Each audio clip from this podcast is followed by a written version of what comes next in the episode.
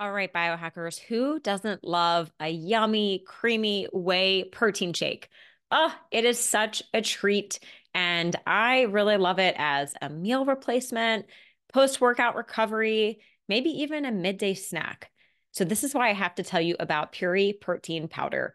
I absolutely love the bourbon vanilla flavor and the chocolate, but I think I got to go with the, the vanilla as my favorite. So, it's smooth, it's delicious, and you know what else? It's pretty awesome that the flavors come from real natural ingredients like the bourbon vanilla seeds from Madagascar. And let's talk about quality because there's a lot of junk whey protein on the market that I would not recommend. So, the Puori whey protein, it comes from pasture raised cow's milk with no hormones, no GMOs, and no pesticides. This is because Puori's mission has always been to be the best at offering pure, clean, and superior products that, that support health and well being. And what I think truly sets them apart is that they are fully transparent with their product testing. Every batch is third party tested against more than 200 contaminants and certified clean by the Clean Label Project. Not all brands can say this.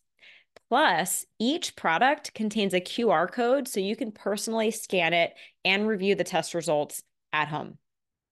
I know you're excited to try it out. So, what you're going to do is head on over to puori.com slash biohackerbabes. That's P-U-O-R-I dot com slash biohackerbabes. And then make sure you use promo code biohackerbabes at checkout to save 20%. All right, let's get back to the show. We're digging deep and asking the questions we need to ask. Years of stress and not just emotional. I was depleting my body, I was malnourished. I'm working out like crazy, I'm eating all these healthy foods. How could I not be well? We have to get back to the basics. We can change the way our genes are expressed. Anyone that wants to improve their health or upgrade their health, they should be biohacking. My name is Renee. And I'm Lauren. We are the Biohacker Babes. We're sisters, and we're joining forces to empower you to become your own biohacker and upgrade your life. The Biohacker Babes podcast aims to create insight into the body's natural healing abilities, strengthen your intuition, and empower you with techniques and modalities to optimize your health and wellness. Because life is too short to not feel your best every single day. This podcast offers health, fitness, and nutritional information and is designed for educational purposes only. You should not rely on this information as a substitute for, nor does it replace professional medical advice, diagnosis, or treatment. If you have any concerns or questions about your health, you should always consult with a physician or other healthcare professional. Thank you for joining us, and welcome to the show. Welcome, everyone, to episode 77 of the Biohacker Babes. I'm Lauren. I'm in New York City. I'm here with my sister Renee, not physically here, but I am joined by my sister Renee in Las Vegas. Hey, hello. Renee. Hello from sunny Vegas. Hi. oh, it is not sunny here today. oh, not at all. Sorry. it's okay. I got outside and got my morning light, not sunshine, but light. I saw that your morning light exposure. You got to do what you got to do. it's important, even if the sun is not shining. You got to get outside. It helps me wake up so, so much. Great. So, welcome back. If you're new here, we're the Biohacker Babes. We are on a mission to empower you to upgrade your health and become a biohacker just like us. It's January. We just kicked off season four and we're talking about hormones, not for the entire month, but we got a couple of episodes here per your request. So we're going to continue to answer your questions about this.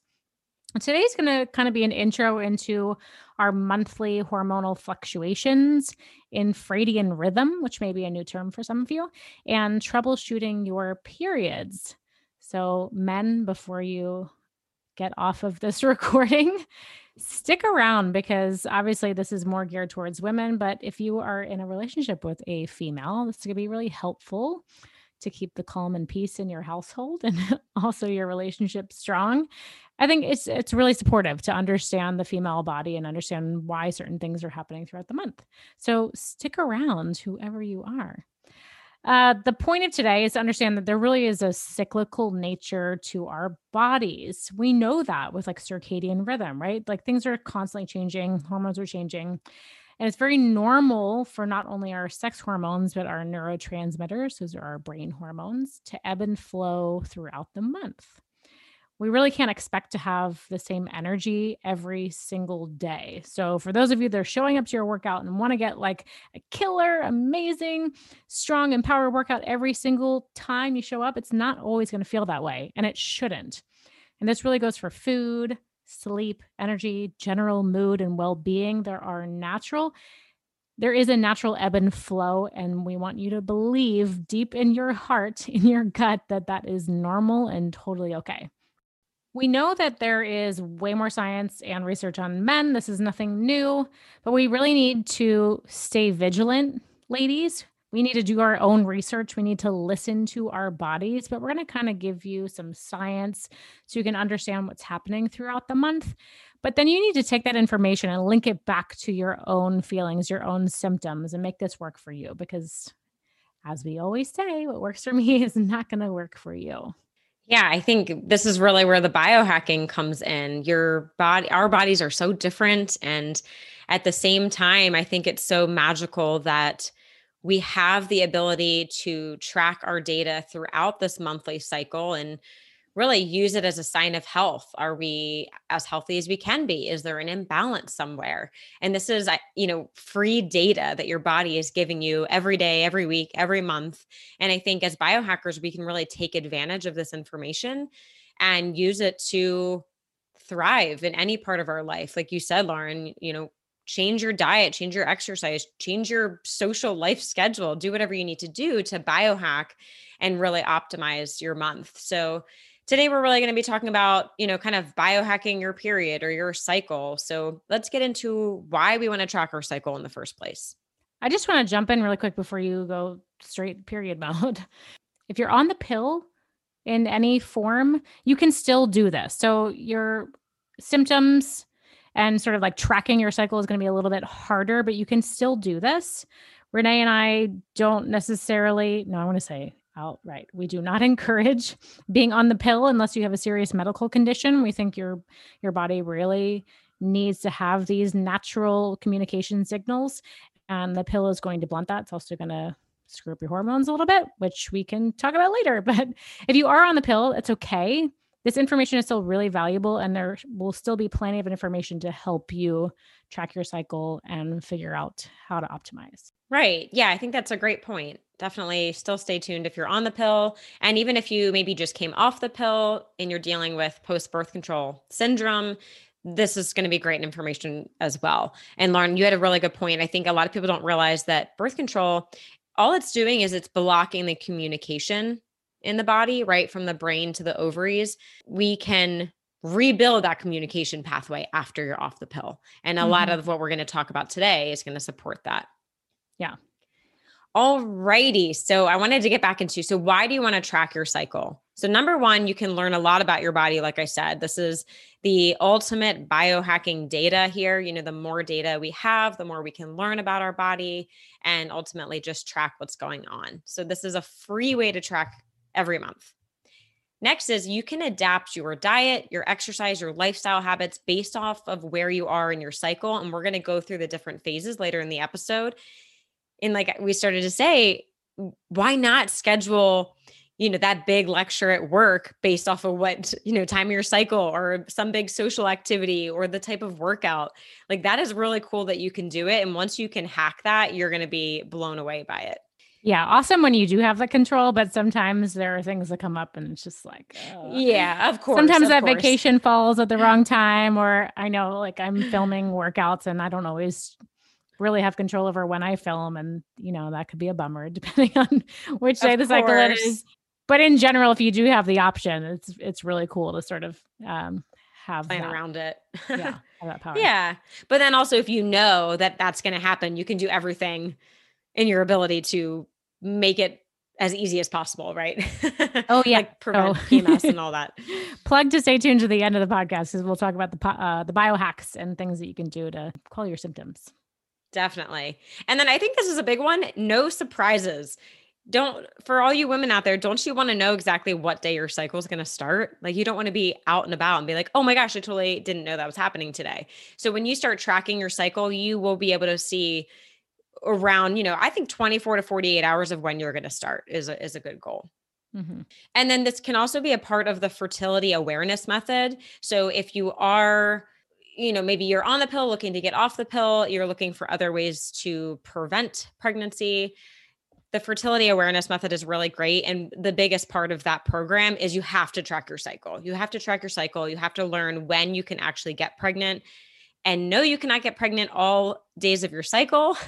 you know, there's only a small window that we can actually get pregnant. Don't you wish we knew that back in, you know, high school when we were told that you can get pregnant whenever. You know, I thought for so long that it just could happen any day of the month. But no, it's actually a really small window. And if you can learn that window for yourself, that can be a great uh, form of birth control. Well, the scare tactic was probably useful, but there wasn't yeah, exactly. really a whole lot of education about that back then. Yeah, I don't know that I really learned much in that class in sex ed, but I guess that had served its purpose. Anyways, also with the natural rhythm of our hormones rising and falling, if you get into really what we call like a balanced hormonal flow, you shouldn't suffer with any of these period problems. And today we're really going to hone in on acne and PMS because we got a lot of requests specifically for those topics. But just know that if you're having any period problems, any symptoms, these are just a sign that something is out of balance you know, we're not meant to suffer one, two, three weeks of every month because of this. It's your body telling you something is out of balance and trying to signal that you need to change some things to get it back into balance. So don't look at it as a bad thing. Look at it as information that you can use in a positive way. And that leads us into cycle syncing. So what I started to say about, you know, adapting your diet, your schedule, all of that. So that's going to get us through the different phases of your monthly menstrual cycle. And we are going to walk you through each phase so you can get a little one on 101 on your monthly cycle. I think it's a good way to start. Lauren, I'll let you lead off the next. I know you're this next topic you're super excited to share because I think a lot of people don't know about this.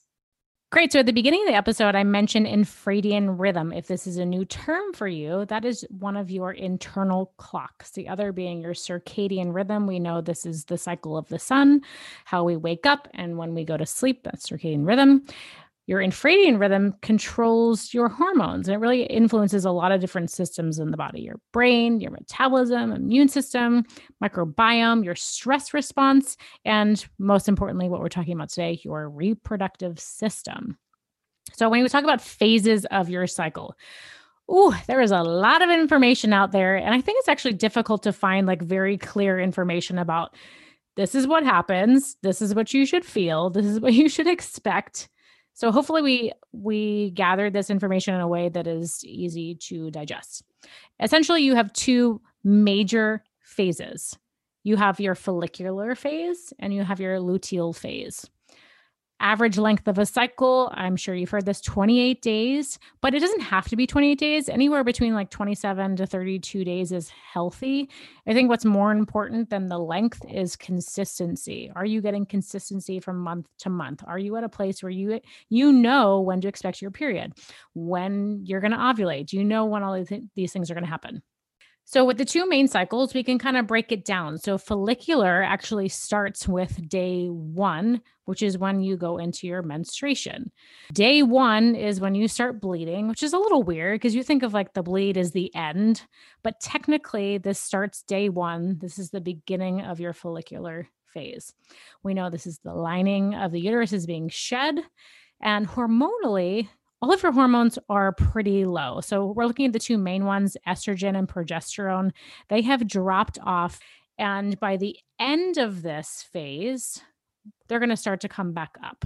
But during your menstruation, which is typically like three to seven days long, you're going to feel a little sluggish. This is not new to anybody, right?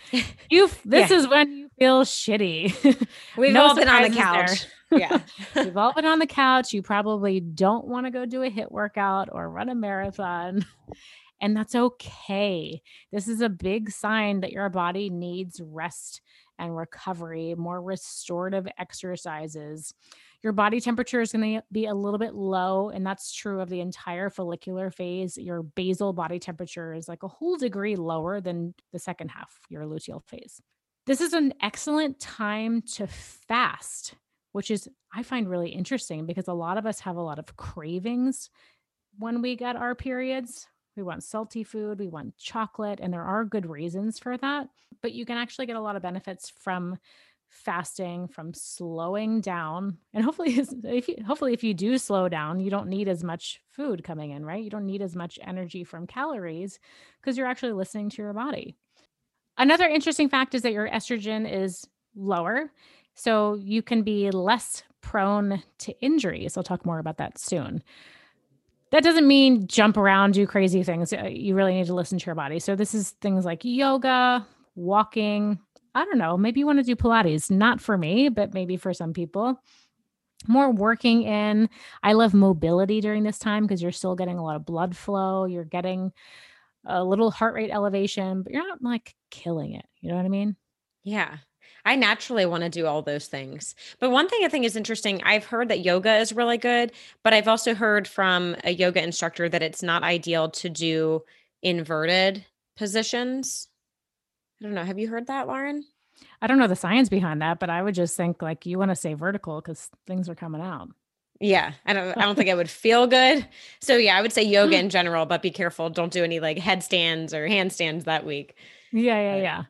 But yeah. I think with we're going to talk about these symptoms that maybe are common but not normal. But a lot of us have low back pain, cramps. We feel terrible. So I think moving is probably better than not moving at all. I recorded a, a video recently for Mix. I was assigned to do like a mix. They call it Mix RX, which is like a prescriptive for something, like a troubleshooting something. And I did one for cramps. Oh, cool. And in the video, I was like, "Oh, I'm so nervous to do this," but I was like, "You, you're all gonna hate me, but we're gonna do jumping jacks because the blood flow and getting the endorphins up, I think are really helpful. But then, you know, we laid on the floor and did some stuff to like lengthen the, the low back and give space to the abdominals. But like a little bit of movement and getting your heart rate up can be super helpful. I know sometimes that's the last thing that you think about, but yeah, try to avoid just totally retiring to the couch. Yeah, that makes that makes sense. Increasing circulation. Why yeah. wouldn't you want that? Yeah. Great. That's awesome sure that people you recorded were, like, that. Screaming at me and cursing my name. Like, this is not why I hit play, but sorry. there are many things worse than jumping jacks. Okay. That's Very not true. too bad. You could always step it out too. It doesn't have to be plyometric. You can do like right foot, left foot. Right. Whatever. Some dance moves. yeah. Amazing. Great. So once we finish that phase, then we go into kind of what we call phase two, non menstrual phase. We're still in the follicular phase. And so during this week, estrogen and testosterone are rising and they peak at the end of this phase. So, how do you feel during this phase? You might feel more confident. Maybe you have a little bit more energy. You can think and move quickly and more libido, which makes a lot of sense because we're getting ready for ovulation and mm-hmm if you look at you know ancestral health you humans have been around for a long time it makes sense to increase libido this week to prepare for potentially getting pregnant. But most of you see- probably notice that like if you tune in you probably have like more feelings of arousal around that time. You just maybe didn't link yeah. it to that day on the calendar. Right right. So definitely keep an eye out for that during this week, you also might see an increase in creativity and openness. And this can be really taken, not just mental creativity, what we would think of, but also through exercise. So maybe more creative movement, movement, things like dance. You might be able to pick up your dance routine a little bit faster, or maybe try a new exercise you've been putting off, you've been a little afraid to try. But also, we have higher estrogen at this point. And that can actually put you more prone to injury. And Lauren, can you explain this part a little bit about the muscle stretch reflex? What's really happening there? Yeah, you have a reduced muscle stretch reflex, which makes your muscles more pliable. So you may feel like more flexible and more mobile. And because you're like creative and confident and full of energy, it's possible you could just like really go for it and potentially injure yourself. So like be careful as always but there is like a hormonal effect that's happening there that's matched with like the increased confidence so like a great time to learn tennis probably but don't play for seven hours straight i don't know you could hurt yourself right right You may feel like Superwoman, but be careful. No. Yeah. Okay. And then the last thing to look at is how we can eat this week. And for women, we really want to be feasting. So I, Lauren and I love more of the cyclical keto type of diet, right? Fast, feast, fast, feast. So this week you want to do more feasting because you actually need more carbohydrates this week to help with the hormone conversions that are happening right before ovulation. So this is not a good time to fast, uh, days 11 to 16, ideally. And then also your body temp is still lower at this point. So another part of tracking your cycle is tracking your body temperature. This can be as simple as just keeping a thermometer next to your bed in the morning, or if you have something like an Oura ring or any other tracker that's looking at body temperature. But you will see this week your body temperature is still lower. And that will lead us into the next phase. Yeah, so that low body temperature, you're going to have you're going to see that stay low until you ovulate and then it's going to jump up after the ovulation. So you can't really wait for your temperature to come up to signal ovulation. It has already happened at that point. But I just think the right. body temperature change, it's really like one degree lower for the first half and then it, it goes up for the second half, the luteal phase.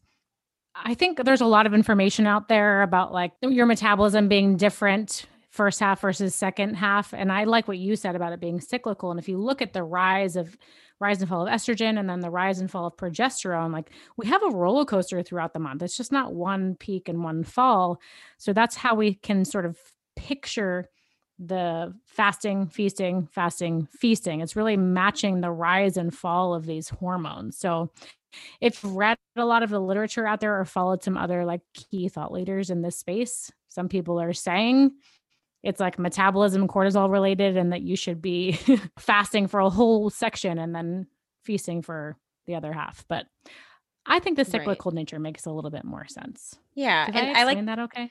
Yeah and I, I, like to kind of picture it as like a symphony. It's not just Ooh, black and white okay. right? There's like different moving pieces all working together to create a symphony I don't know. That's Love just where my that. mind goes. yeah. And then about the body temperature, I mm. was going to say another thing. You, you you had a great point, right? You don't see that increase until after ovulation. So if you're trying to prevent pregnancy or maybe you're trying to get pregnant and conceive, this is a good thing to track month after month because you'll consistently see, oh, my body temperature always elevates on day 17. Okay, so that means you ovulated maybe day 15, 16, sometime before that. But you're mm-hmm. right, you mm-hmm. can't use it as like, oh, now I'm ovulating. No, it's too late. So you have to look at yeah. monthly trends. Yeah. And it's kind of cool to follow th- those trends on Oura Ring. That's a great way to track.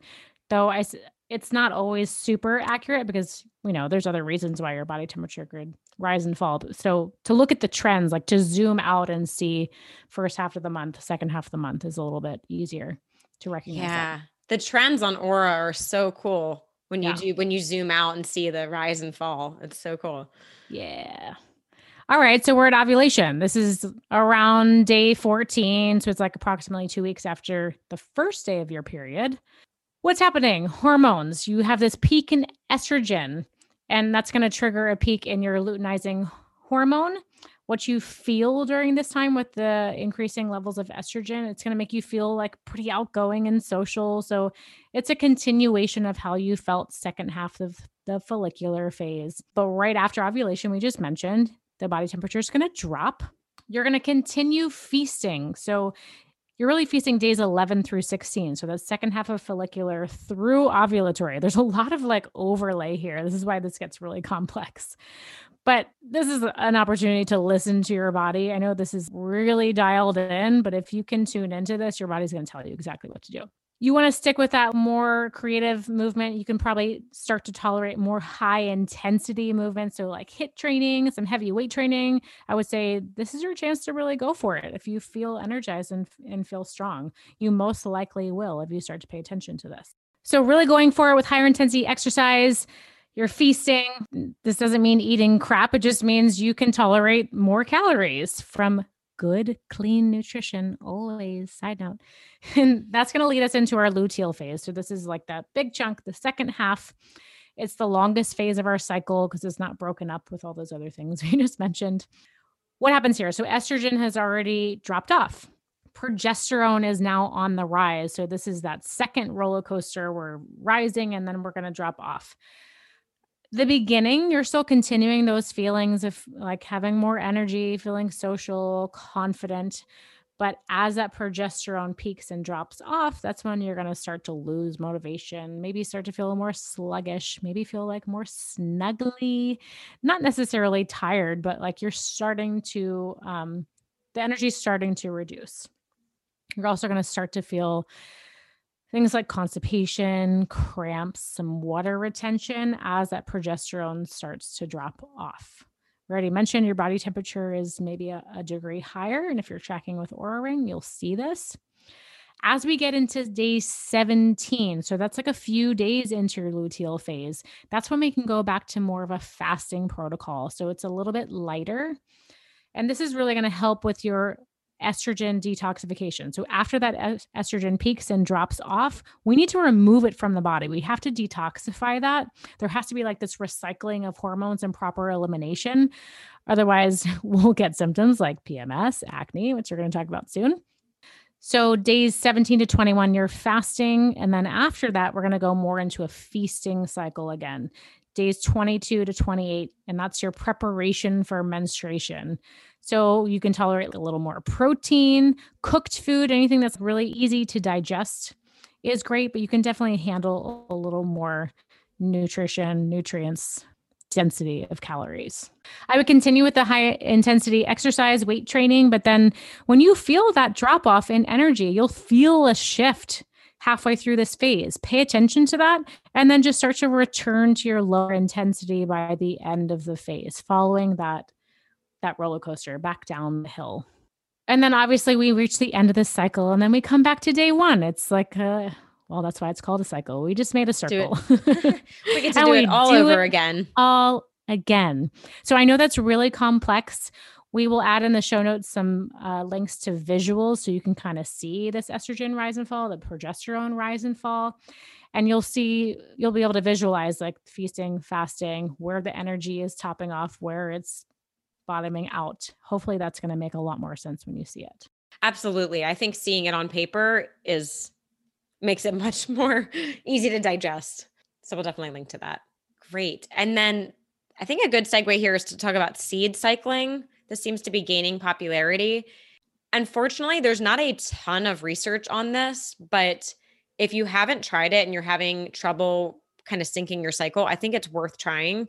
So basically, to break it down, so the follicular phase, we would recommend doing flax seeds and pumpkin seeds, and these are going to support increasing estrogen. And then the luteal phase is sesame seeds and sunflower seeds to support progesterone.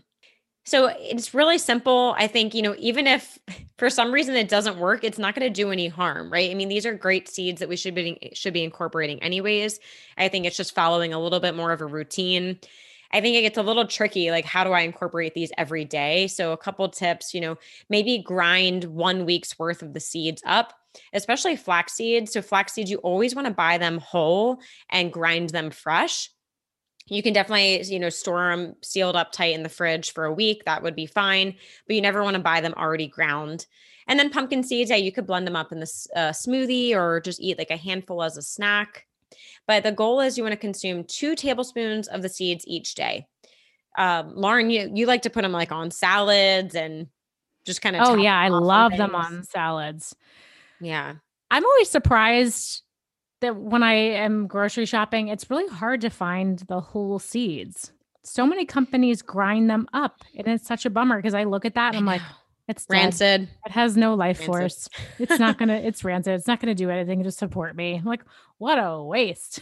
I know. I, I know. I know they're making it more convenient because they've already done it for you, but you probably have a blender, food processor, something that can grind a coffee grinder. You have that in your home. It takes two seconds. I know you don't right. want to be doing it every day, which is why I like that recommendation of grinding a whole week's worth, maybe at the beginning of the week and kind of planning that out. But yeah. But yeah, I agree. It's like it's not going to harm anything. We know there's a lot of nutrition in these seeds. Like something like pumpkin seeds is really high in zinc. And I think the reason that it's supportive to estrogen is it actually can um, reduce the metabolism of prostaglandins, which is going to really affect your cramps. Like prostaglandins are, are rising, and that makes you really feel pretty shitty. So, well, we know zinc is good for immune health. Well, zinc is also going to help with Yeah. those cramps. So why not? It's real food. Real food. Yeah, you're not going to overdose on, on it that way versus a zinc supplement. You have to be careful with. So, so yeah, so basically to keep it simple, so you would switch your seeds on the first day of menstruation and then you would switch your seeds on the day of ovulation. So, I think it's worth trying. Cool. So that's seed Yeah. cycling. We'll link to that too so you can kind of see a a pretty picture of what that looks like. I wouldn't say this is going to completely overhaul your periods. I've tried it and you really have to be doing all the other things. This is not a magic pill like most things, but I think this especially is not a magic pill. We really want to in uh, Renee's about to talk about this, but we have got to reduce inflammation and we have to make sure we're getting clean food nutrition all the time. And then if you're doing all those things and getting the the rest and recovery, reducing stress, then this could be potentially really powerful. All right, so let's do some troubleshooting. This is the stuff that you requested. What do we do about acne? What do we do about PMS? Renee, you want to kick us off? Yeah, I think so for acne, you know, this can be from multiple issues. You definitely want to figure out what your cause is, but we're going to run through a list to try and help you navigate this. The first thing is it could be actually too much testosterone. And that is why the pill often helps with acne. If you have experienced acne, you went on birth control and the acne cleared up, that is a good sign. It's probably from too much testosterone. A few other symptoms of high testosterone are hair loss on your scalp, excess body hair, especially facial hair, we'll see that, and then oily skin, which can lead to acne as well, sleep disturbances, and then increased body odor. So, a few other signs of high testosterone to keep an eye out for. I would just say the pill is not a reason. Sorry, acne is not a reason to take the pill. It just happens to be. so many doctors prescribe it. I know. I want to put it in quotations benefit from the pill, but when you go off of it, this happened to me. I took the pill only for one year of my life. And when I went off of it, I got this severe forehead acne. I had craters on my forehead because of the flood of testosterone. And my body was trying to detoxify all these hormones. It was kind of a nightmare. So maybe It's it like a was benefiting me, but yeah. But long term, what are you doing? And that's definitely a sign. I had cut off all communication. So my body wasn't able to take care of my skin naturally. And oh, so many other reasons for that. Yeah. I I read recently a crazy statistic. I'm not I'm not going to try and guess the number here, but the number of women that are on birth control for other reasons like acne, Mm. depression, mood swings, whatever. They're not even just on it to prevent getting pregnant, which is why it was developed. Right. It's So- a band aid for so many other complaints. Yeah, unfortunately. So definitely be careful with that. And then some other causes of why your testosterone is high, if this is the case, it could be high insulin. So that's also related to blood sugar instability. Just one more reason to focus on blood sugar control. And then gut inflammation, which can stem from just eating a poor diet, eating foods that your body is sensitive or intolerant to, or maybe eating too many inflammatory foods, toxic oils, fried foods, things like that. Also, HPA axis dysfunction is a big cause of overall hormonal imbalance, especially looking at our sex hormones. And if you're not familiar with that term and what the heck that means, go back and listen to episode 76, where we talked all about that. And then also poor liver detoxification. So, your liver is really, really important for controlling all of these hormones. Your liver's job is to balance the sex hormones. So, if you're overwhelming your liver with environmental toxins, alcohol, caffeine, all these things, these are going to take priority over your hormones because they're toxic. your body wants to focus on what's most important in the moment. So if you bog your liver down with all of those, it's not going to worry about testosterone. So your testosterone can be too high, your estrogen can be too high, too low. I mean, all kinds of wacky things happen when your liver's not functioning optimally. So definitely want to consider that. And then there's actually a really strong link with PCOS. And we have an amazing guest coming on in a few weeks to talk more about PCOS. So definitely stay tuned for that. But it could also be the post pill androgen rebound, which is a little bit like what Lauren experienced coming off of the pill. So, Mhm. yeah, you know, you're on the pill, you're shutting down that communication, and then you open the floodgates again and things can go a little wild. yeah, it's like they've been locked in the closet and then they're like, we we're back. Yeah. Party time. Yeah. Yeah. Androgen party. not Androgen party. It's No, not a fun party. I don't want to be invited to that. yeah. And then also, we want to look at gut health, right? Everything can come back to gut health. And there is a really strong link here between the gut and the liver. So, anything that's going to support gut health is going to support your liver and your sex hormones. And we know that a lot of things that are coming out through the skin can be from the gut, right? We see you know, things like psoriasis, eczema, dry skin, acne. A lot of these can actually stem from gut dysbiosis. And that dysbiosis, maybe it's uh, bacterial overgrowth, candida, parasites, yeast, mycotoxins, right? All these different things.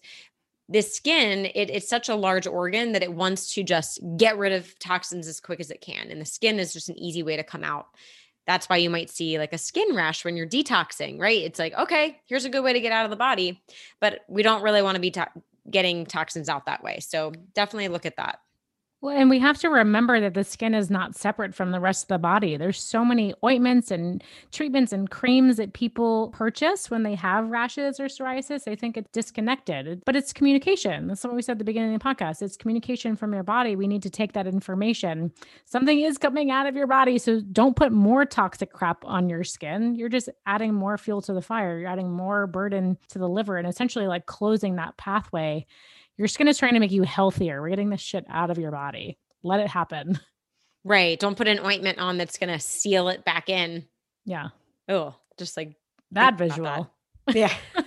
I'll just leave you with that. Okay. okay. but um but also on that topic, yeah, I mean look at what beauty products you're putting on your skin every day. I mean, not only are a lot of these filled with these endocrine disruptors that are affecting your hormones, but also a lot of the chemicals in these products if you look them up, some of them actually cause skin damage.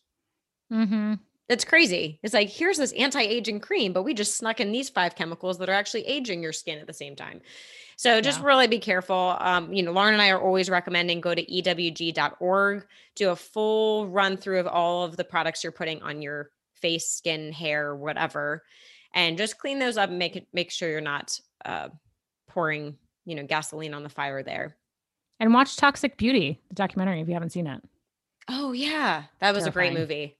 And also looking at your diet, definitely more of an anti-inflammatory diet is going to be helpful. So, you know, eliminating the inflammatory foods is number one. That can be different for some people, but definitely things like your toxic oils, right? Canola oils, the biggest offender, I think, and unhealthy fats, anything fried, anything in those seed oils. We want to avoid those as much as we can. But then also anything that your body is having a sensitivity or intolerance to. And dairy is a really big one. A lot of people just can't digest that. And that's causing a lot of gut inflammation. And I think that's then leading to the acne and other skin issues. But mm-hmm. to do really a full diet reset, make sure you're also getting the anti inflammatory foods. We really love the healthy fats, cold water fish, avocado, pumpkin seeds again, those are great for this. And just finding a good balance to lower inflammation in the body.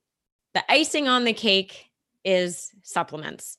We always say you have to test first. Don't just go out and buy these, please. But just a few things that can help with testosterone if it's too high saw palmetto, vitex, fish oil, licorice root, and turmeric. Those are great. But again, test first, figure out what exactly your body needs, work with a practitioner. Lauren and I are happy to help with that. But just know that there are supplements that sometimes we need to incorporate to really seal everything in. Yeah. Anything Candy else? Yeah. No, I love those. So hopefully that helps kind of troubleshoot acne. Great. So let's troubleshoot PMS. This is a big one. Most people have this, and it's just so incredibly common that we think it's normal. So, this includes symptoms like cramps, bloating, breast tenderness, headaches, trouble sleeping, sugar cravings, irritability, anxiety, depression, and mood swings. We've all been there. No surprise there. But what is actually happening hormonally? So, you could potentially have too much estrogen. And if you have too much estrogen, we have estrogen dominance, and that's relative to your progesterone. We always want to balance, it always comes back to balance. But like Renee said, if you're uh, not able to detoxify, if you are taking in too many xenoestrogens, if that system is overloaded, you're going to have estrogen dominance, and that's going to lead to all of these terrible, painful symptoms.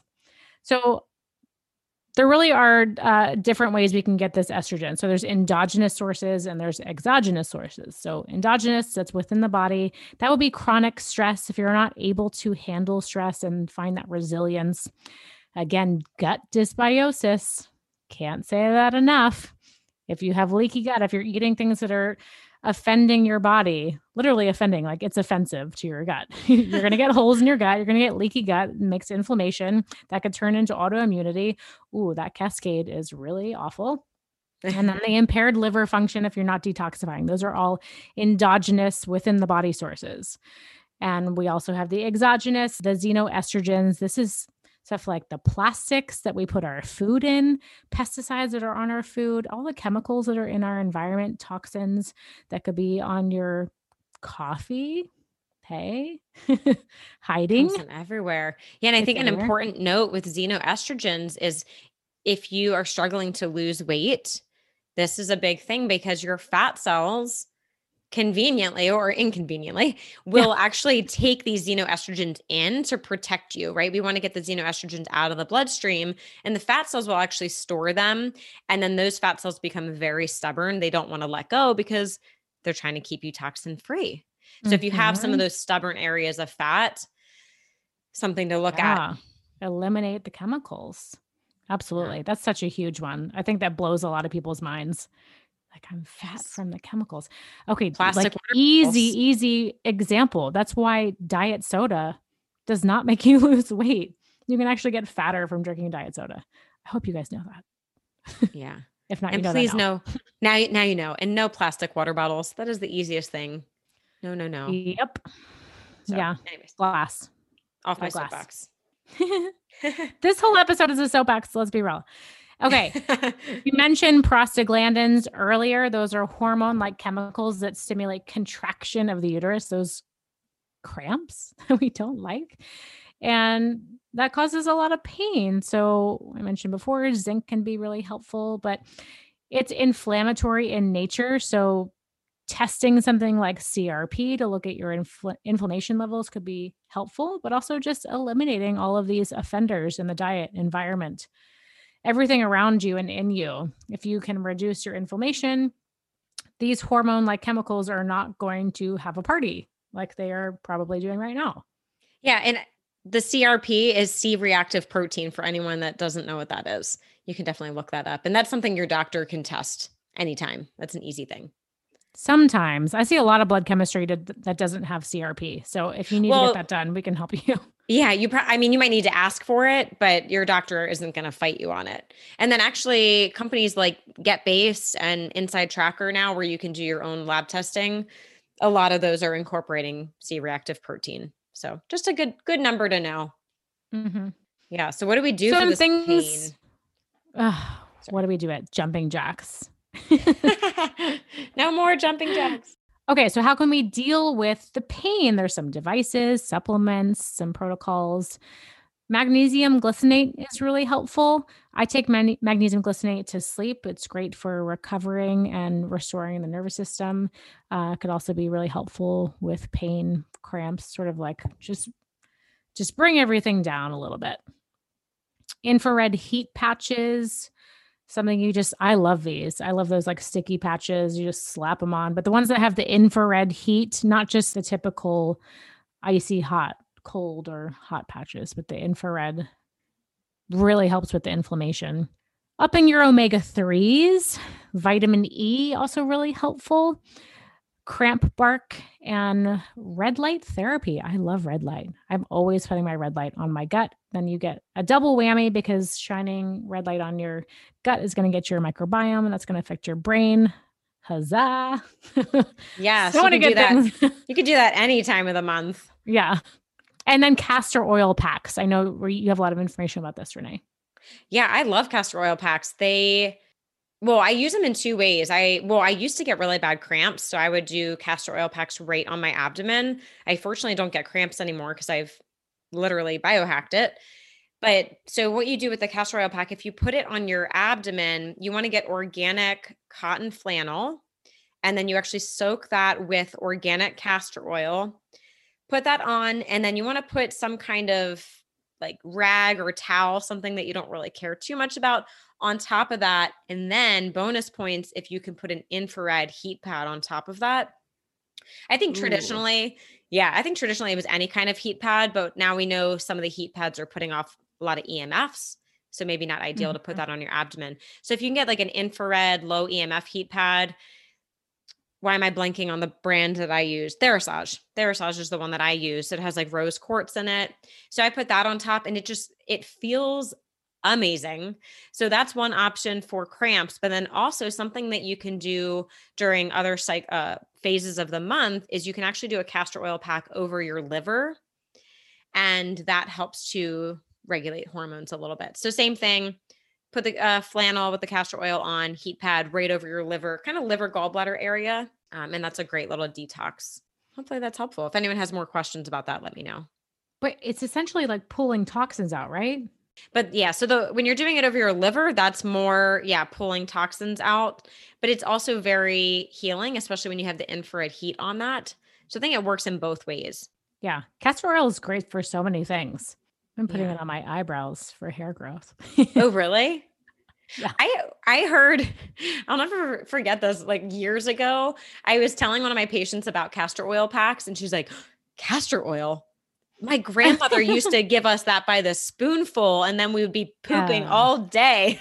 oh yeah, it's a It's a laxative. laxative. I yeah, I don't know that I But it does a lot it. of things. That's yeah, why that generation was all about it for Yeah. a reason. I don't know why castor oil went away, but Yeah, but now a lot of the bottles say do not drink. So I don't know. mm, It, it doesn't smell great. I don't know that I would want to drink it. So doesn't smell great. It's also great for um for acne. Just to circle back to that, be great for skin conditions because it's really balancing to to microbes and bacterial balance. oh, good to know. I think there's a lot of benefits to castor oil. I guess we really should do a whole episode on castor oil, but let's come back to PMS. Yes. so hopefully with those we'll call them hacks and then also just reducing your stress load cycle syncing your exercise your, your nutrition listening to your body all of that is going to just drop to the bottom and, and support your overall system so just to kind of round this out our top biohacks are always going to be to listen to your body just because we said you shouldn't be doing high intensity exercise during one phase of your cycle doesn't mean you shouldn't do it. If you feel like you want to do it, your body's telling you something. I just I think we what we really want you to know is that you don't have to feel like uh, uh, that you don't have to show up and kill it all the time. Your body is not designed to do that. So it is okay to slow down when you're on your period or at the end of your luteal phase. So I know so many women that are like, I feel like crap, but like I gotta burn calories. Well, that's stressful to your body.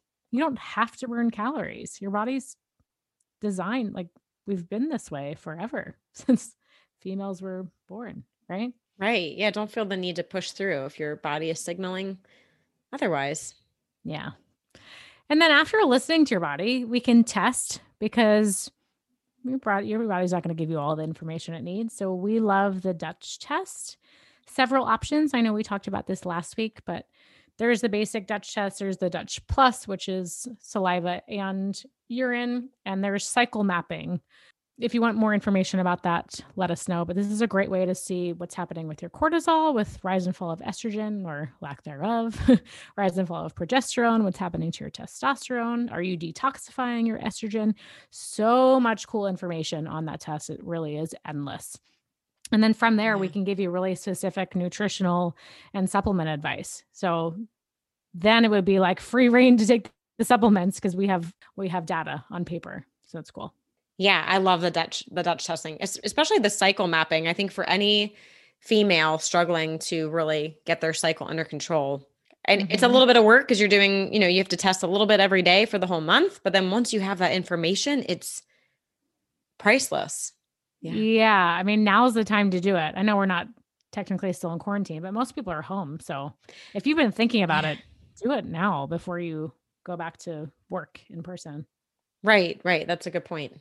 Great. Okay. And then once you get through both of those, I think just again, always focusing on a nutrient dense diet. This comes back to very foundational things we should all be doing.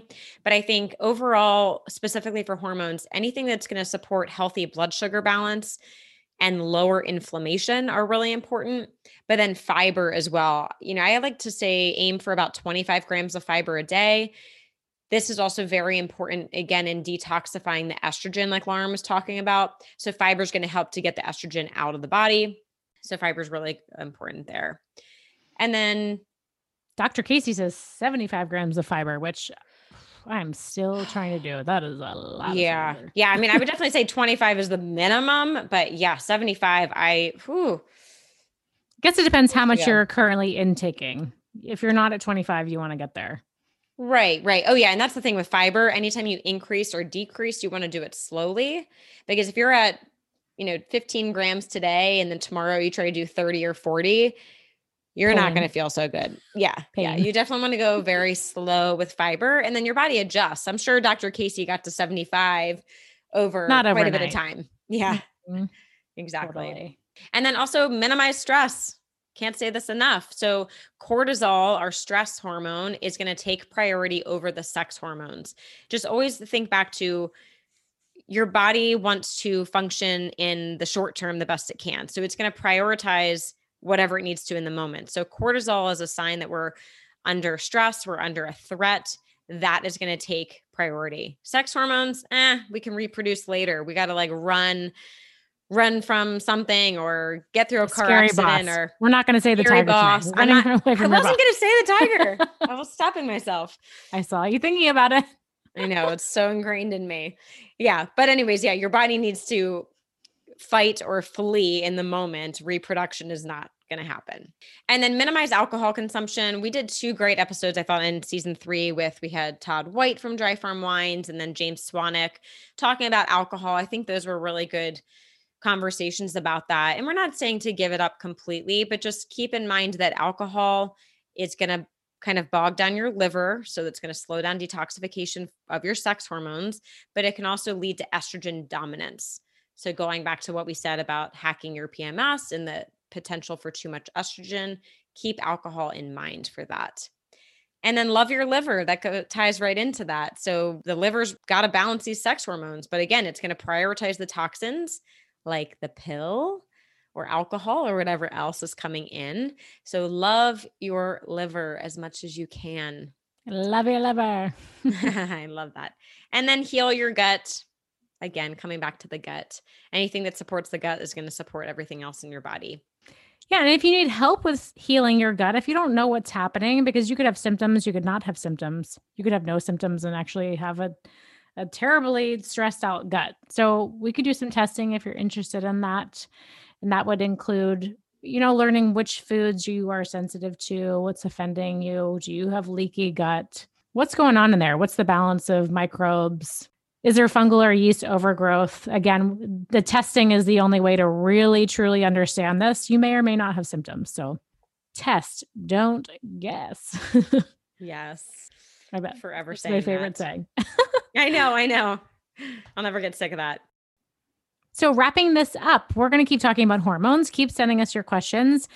We have an exciting guest coming on, Sophie Shepard. She's going to talk all about PCOS. She's really an expert in this area. She is an a fellow FDN practitioner.